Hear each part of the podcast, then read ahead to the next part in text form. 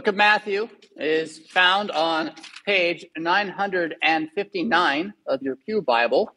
And uh, we won't be starting quite there as we look at text. We'll probably start on page 960. But uh, before we get to the temptation of Jesus, which we are going to talk about, uh, I want to just kind of give you a broad spectrum of the Gospel of Matthew. It is the first New Testament book. That doesn't mean it was the first one that was written, but as the church began to collect the writings of the apostles, as the letters of Paul and the letters of Peter and these gospels, these histories written by eyewitnesses of the events, as they began to collect them, Matthew always showed up first.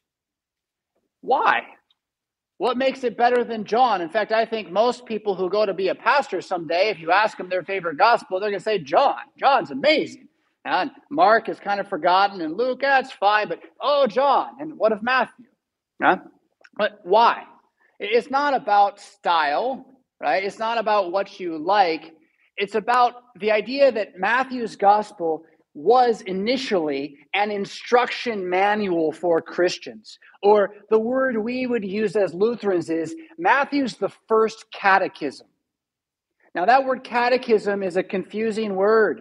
We don't always use it the same way, and we certainly don't use it the way the early church did. We use it to mean a very specific, now purple book with stuff written by Dr. Martin Luther in it and a whole bunch of other stuff published by the Lutheran Church Missouri Synod in 1918. That's what most of us think of when we say catechism. But the word just is the word teaching. And it comes from the idea of taking the teaching of the Bible and making it very simple and very available to you so you could remember it.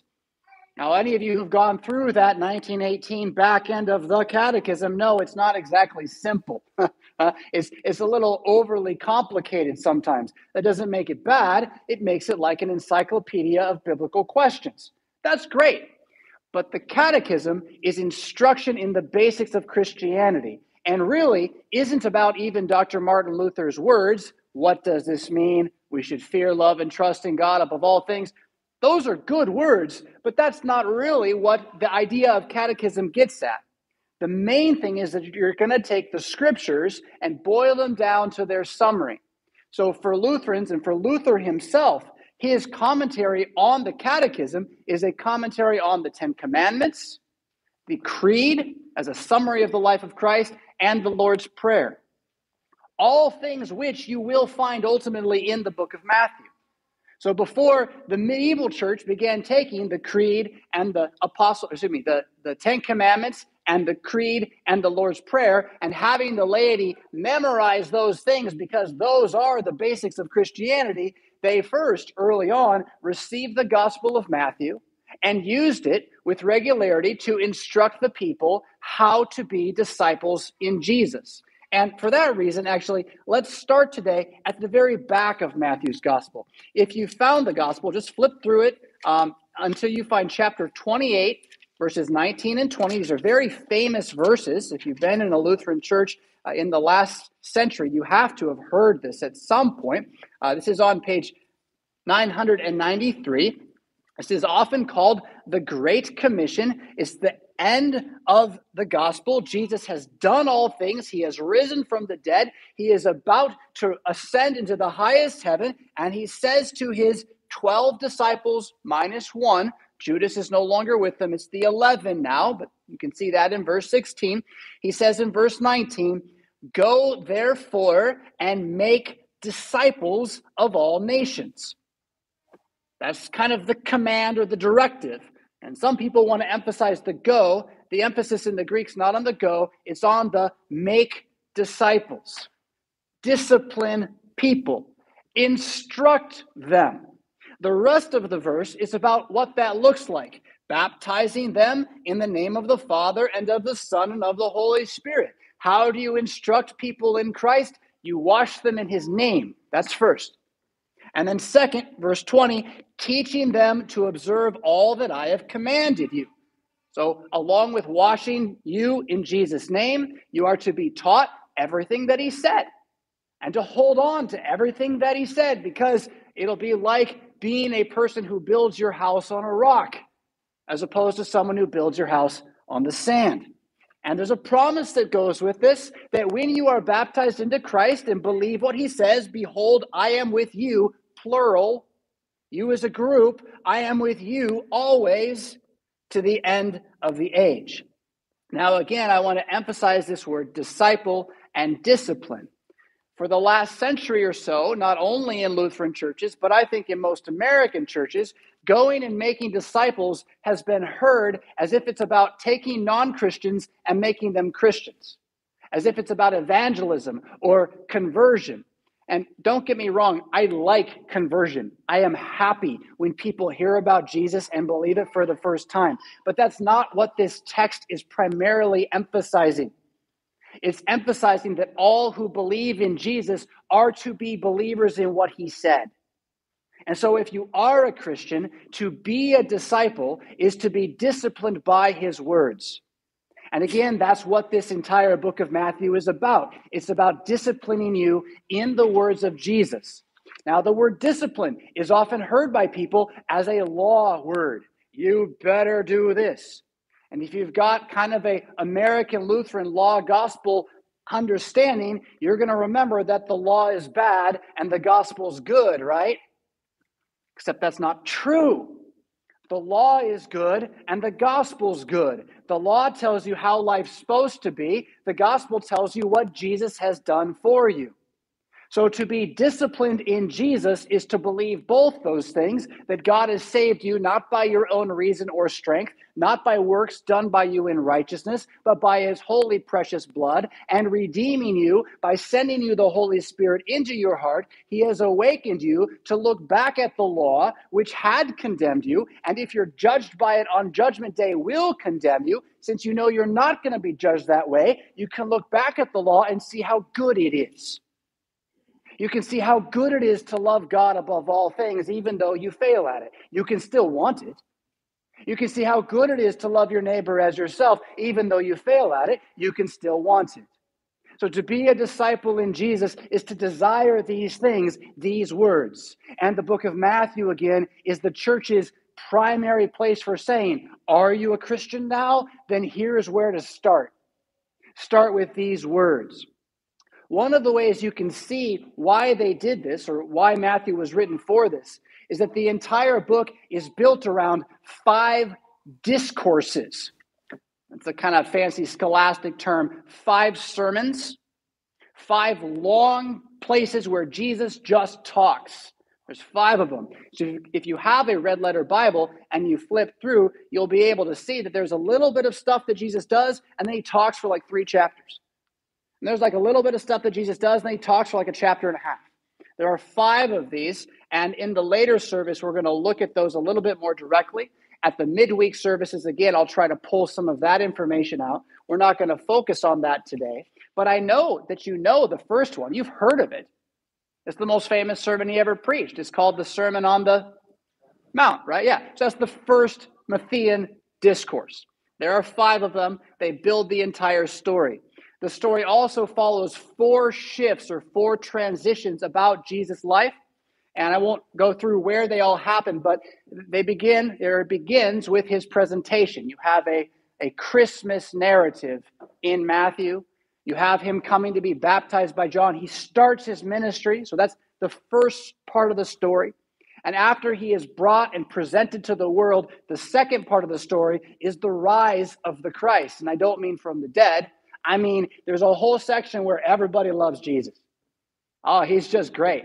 Everyone's coming to him. He's popular. He's healing people. They're listening to him. They're in awe. It's just amazing. He gets better and better. And then there's a third part. It shifts. Suddenly, it's not that nobody loves Jesus, but the people that are talking don't love Jesus. There's conflict. And there's the downfall of the Christ. There's the bringing of him into trial and suffering. And then that leads to the final part, which is his death and resurrection, the passion of the Christ.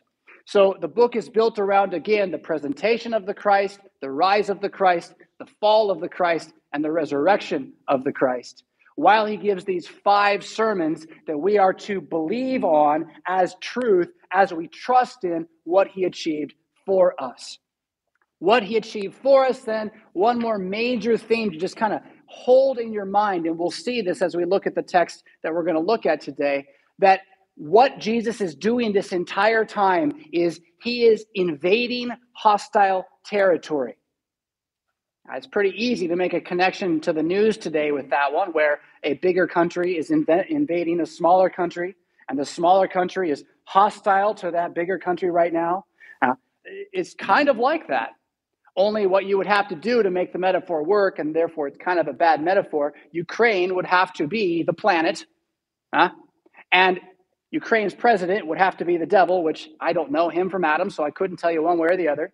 Huh? But there's the metaphor again. And that you know Jesus would be Putin. I mean, again, the metaphor really breaks down, doesn't it? Um, but the idea again is that you have this external greater power, heaven, that's going to invade this small rebellious country earth and take on its leader and destroy him in order to bring earth back to heaven. So this is the invasion of the kingdom of God into the devil's rebellious territory.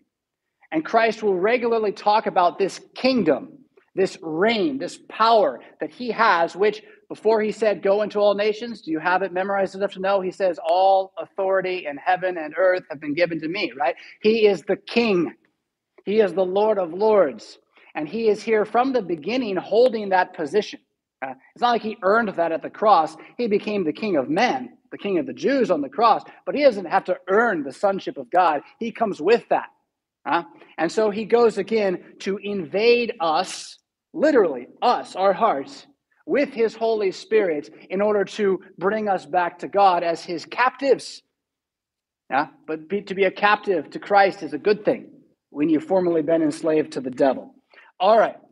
There's a whole bunch of other pieces to this that over the, the next few weeks at the midweek we'll we'll talk about it to really bring out the different elements of uh, of Matthew's gospel. You have a whole sermon on the parables where you have uh, the sower, the tares, the seed, the leaven, right? Maybe you remember some of those. So that's what you can look forward to at our midweek services.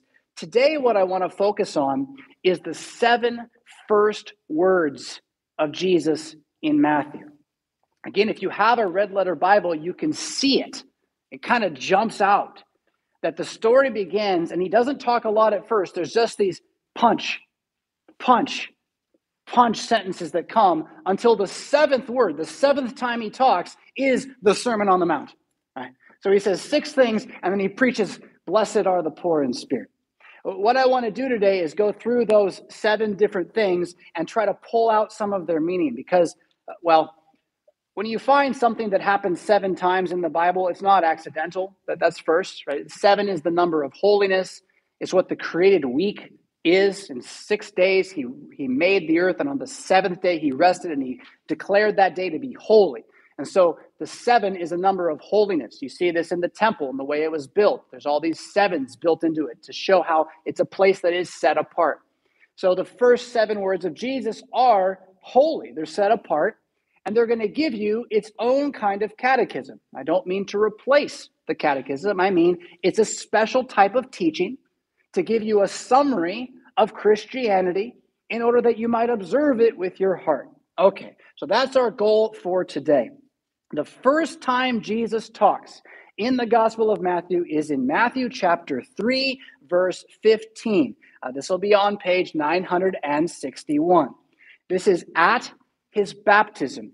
Remember that John the Baptist, his cousin, has come baptizing a baptism of repentance in which Jews are going out to a river to be washed by him. This is super weird because baptism already exists in the Jewish religion, but Jews never get baptized. Baptism is what they do to non Jews who want to become Jews. And you never really get to become a Jew, you just get to observe Judaism. But the path to that is baptism. And now here's this Jew who looks like Elijah because he's got the clothing and he's got the spirit out by a river giving this baptism for the heathen to the Jews. And this is why the Pharisees go out and are like, What are you doing, man? Who, who told you to do this? Now, into that place, Jesus shows up. And John himself seems to be a little unaware of what to do. If you look at verse 14, chapter 3, verse 14, he says, uh, John would have prevented him, as he would, he said, No, I shouldn't baptize you, Jesus, saying, I need to be baptized. Remember, that means washed. I need to be washed by you. And do you come to me? And then Jesus speaks his first words in the gospel. Jesus answered in verse 15, Let it be so now. That's just two words in Greek, aphes arte. Let it be so now, for thus it is fitting for us to fulfill all righteousness. And he's done talking. John consents and baptizes him. And there's some theology here that we can get into. Why? Why does he get baptized? It's because he's taking your sins on himself. It's a baptism only for sinners. Here's a man who's sinless, willing to endure it. Why? He's standing in your place. Yeah? He's adopting the mantle of fallen creation. Here is Adam restored and willing to fight not only for himself, but for everybody else. So that's, that's the why. But I want to look at his actual words, though, because they're just so powerful on their own. Let it be so now. Aphes arte. If you were to translate that very directly, it's let go now. I remember uh, uh kind of a a chintzy, a cheesy movement in American Christianity. You've probably heard it. There's even a song that's kind of popular that, that sings it right now. Let go and let God. You ever hear that? Let go and let God. The idea is just, you know, stop trying so hard and God will make it all okay. And Lutherans tend to not like these kinds of things because we can figure out how it can be misunderstood. And then we want to warn everybody about how it could be misunderstood. And it's true. It's true. Uh, if, if let go, let God means do whatever you want, it's all going to be great, you know, Bob Marley, no worries kind of thing, yeah, it's, it's quite wrong. But, but it's actually what he says, too. Let go now. And what he means is Stop trying to be the one who understands and knows everything yourself. Now, think of that as the first part of Matthew's catechism. He comes out of the gate and says, Stop trying to be in charge. Stop trying to run everything. Stop thinking you have to understand everything. You're staring your Savior in the face. He's going to do something, and you're trying to stop him. Why? Doesn't he know? Remember how Peter, in this very gospel, will confess Jesus to be the Christ. Christ will say, I'm going to go die. And Peter will say, No, you won't. And what does Jesus say to him then?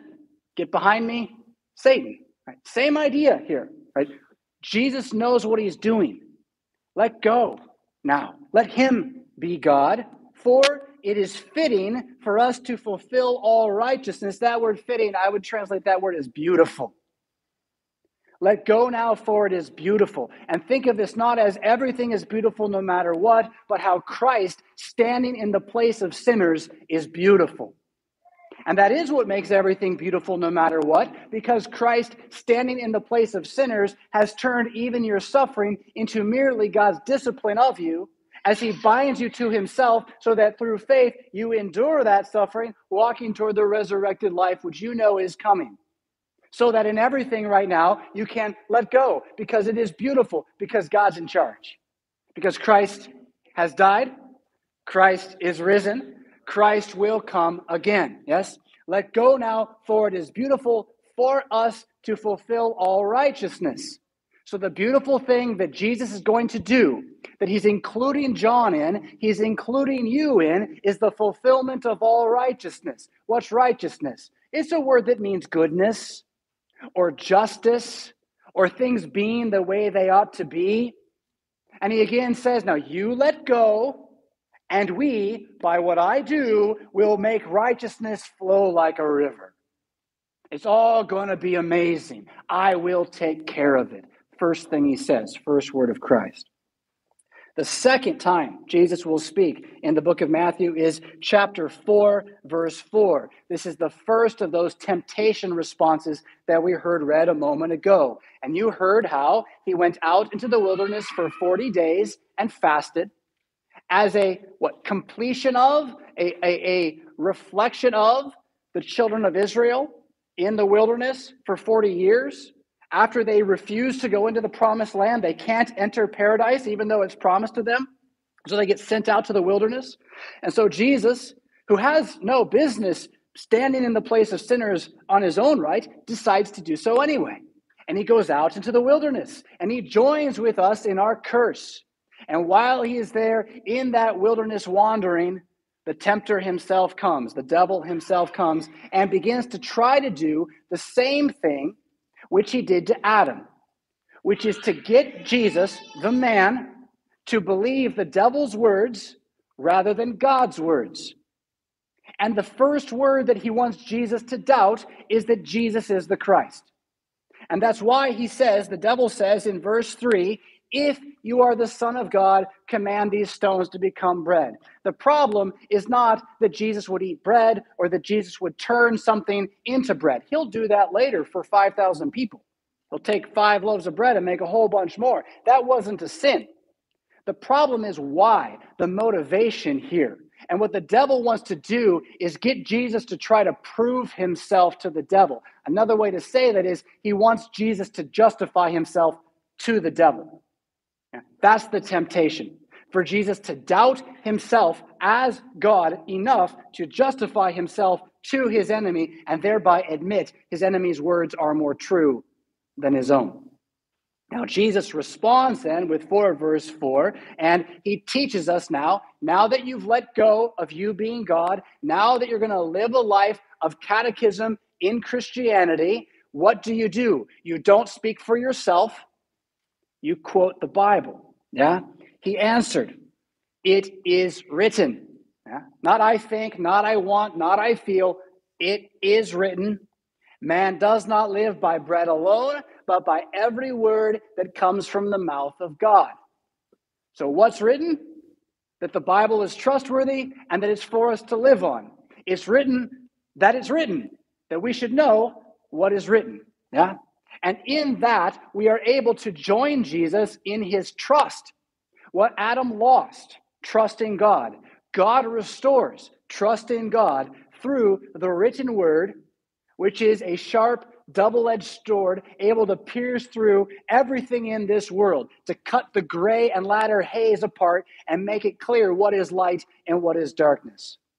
It also then emphasizes that you are to live from God rather than from yourself and that what your experience will be is that God is going to provide for you what you need, that bread will no longer matter the way it did, but rather a greater bread will come. And so please do hear the symbolism of the bread and the wine, which becomes the meal from heaven, which indeed is not just bread, but bread and word. When you eat the Lord's Supper, you eat not only bread and wine, but you eat word a word that is a precious and very great promise because it's the word who became flesh and dwelt among us. Indeed, it is his flesh dwelling among us right now. So, again, the second word of Jesus is, It is written. And then what is written? You can trust what's written, even when the devil stands against you with everything that he's got. Now, the third word of Jesus is going to be in the same story as after the devil's response. Notice how wily the devil is. He says, "Oh, you want a little battle of wizards? You want you want a riddle game? You can quote scripture. Guess what? So can I." And so the devil quotes two different places in the Old Testament, two different psalms. If you are the Son of God, notice the same doubt. Doubt yourself, Jesus. If you are the Son of God, throw yourself down. Prove yourself, Jesus because the Bible says that God will command his angels to guard you. Notice what the devil is. He's an angel who's not guarding him. Like it's the very opposite of what's happening at that moment. Yeah? He's twisting this Bible like nobody's business. He will command his angels concerning you, and on their hands they will bear you up, lest you strike your foot. Notice the reference to Jesus' feet again. Lest you strike your foot against a stone. Now, does that mean that God has not promised these things to the Christ? No, this is exactly the promises to the Christ that God will take care of him in all things, that he will be lifted up, lest he be destroyed, that he will not be given over to death. Which is why Christ can enter death with confidence, knowing that it will not be the end of him, and that whatever is done to him is only for his glory. Again, it's about Jesus' trust in the Word of God as a man where we had failed to trust as men in our father Adam. Jesus responds then. Again, here's now this third word. He says, Again, it is written, right? You got Bible, I got Bible, but I got all the Bible. Again is written, You shall not put the Lord your God to the test. What I want you to hear in this bit is let go, trust in God, know what the Bible says, and stop trying to see if you can figure it out. Stop trying to find a way. Stop asking God to prove himself. He already has. Yeah? Now, as Jesus says this to the devil, there's a beautiful thing here where he says, You shall not put the Lord your God to the test, meaning, I, Jesus the man, will not test my Father, because that would be to sin. But there's another side to this that I like even more. He's also saying, I, Jesus, God, say to you, devil, you shouldn't test me. You don't have a right. You're going to lose. And the devil doesn't really back off. We got the, uh, the fourth word here in verse 10, following what the devil says um, in verse 9. He says to Jesus, I'll give you everything. You're here to conquer the world. I'll, I'll give it to you. You just have to fall down and worship me. And to worship means to adore, to ascribe glory, to recognize the power thereof. And this is what the devil's been after from the beginning is our worship. The only way you worship God is by trusting his words. When we trust the devil's words, we indeed do worship him. Jesus says, again it is written, but first before he says that, he says, "Be gone, Satan." Uh-huh. He says to you, "Let go now." He says to Satan, "Get out of here." And that word is written for you to know that he has the power to drive the devil away from you. Uh-huh. No matter what your trial or temptation, your inner monologue, your struggle might be, the fact is that Christ has you and he is there to drive the devil away from you. And these words that are written are there for you to freely say, Be gone, Satan, to your own doubts, to your own struggles, to your own trials. Let go now, for it is beautiful, and be gone, Satan, are freely confessed by you in your prayers. And that's why I'm talking about it today to know, again, this series of words is powerful, powerful to strengthen your heart and your mind in Christ. And you can feel free to take them as your own. Be gone, Satan, he says, for it is written, because the Bible says so, right? You shall worship the Lord your God, and him only you shall serve. Same double entendre going on here. I, Jesus the man, shall only worship my Father in heaven, and thereby do what Adam failed to do. And oh, by the way, you devil should worship me, not me worship you. And if you would have worshiped me, you would have understood and not fallen yourself. All right, just a few minutes left here, and two more, uh, three more words. So we'll go a little quickly. Um, the fifth word that Jesus speaks in the Gospel of Matthew is chapter 4, verse 17. So he has now endured the temptation. He has emerged victorious and he goes into Galilee and he begins to preach. And all of his preaching then is summarized in this one sentence, verse 17. From that time, Jesus began to preach, saying, Repent, for the kingdom of heaven is at hand. There's the invasion talk, right? There's the invasion talk. I'm here to invade this place and make it my own. So, everyone who hears that, repent which doesn't mean get on the ground and wallow. It means understand what's happening, change sides, admit right now what side you were on, and gladly grab onto the fact you've been invited to repent of your treason, to turn away from your traitorous heart, and to let go. And believe that the word of God is sufficient in order to send Satan away from you and make you one who worships God now. That is what the kingdom is again. Those first four words are our kingdom now, a kingdom of worship, adoration, trust, and hope in Christ being the one who has taken charge for us. That is what he begins to preach. The sixth word that Jesus speaks is in chapter 4, verse 19.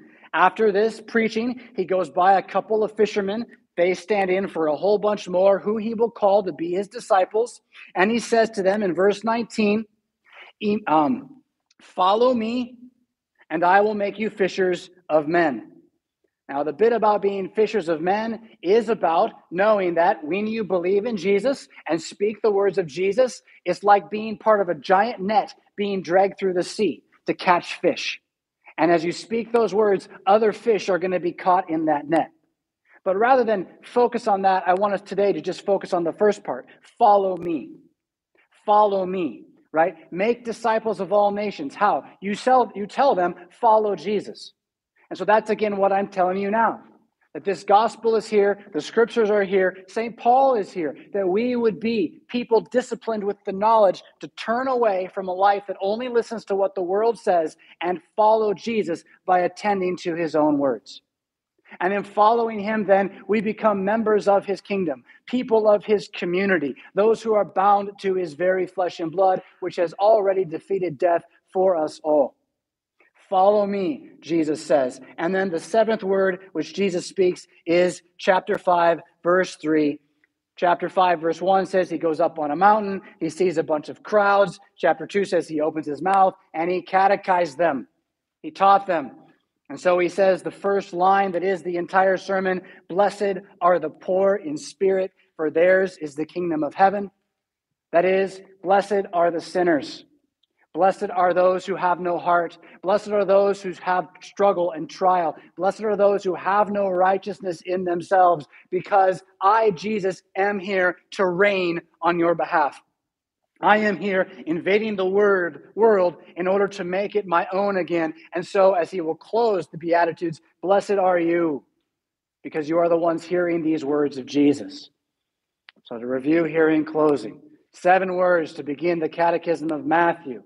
Let go now, for it is beautiful to know that Jesus is fulfilling all righteousness. You shall not live by what you put in your mouth, by what, but by what you put in your ears, which when it is the word of God will make you live forever and turn you into a person who stops testing God, stops asking him, Why'd you do this? Please, won't you do that? But instead, into a person who adores him who worships him, who knows that all things are made for your good, who knows that repentance is the first step that is to realize he's in charge now and the world's going to hell. So you are going to become a person who doesn't go to hell. He's going to bring you into his kingdom. And he says, Follow me. And as you follow him, he says, Blessed are you. Introduction to the Gospel of Matthew. I do hope you'll join us for the midweek services this year in the name of Jesus.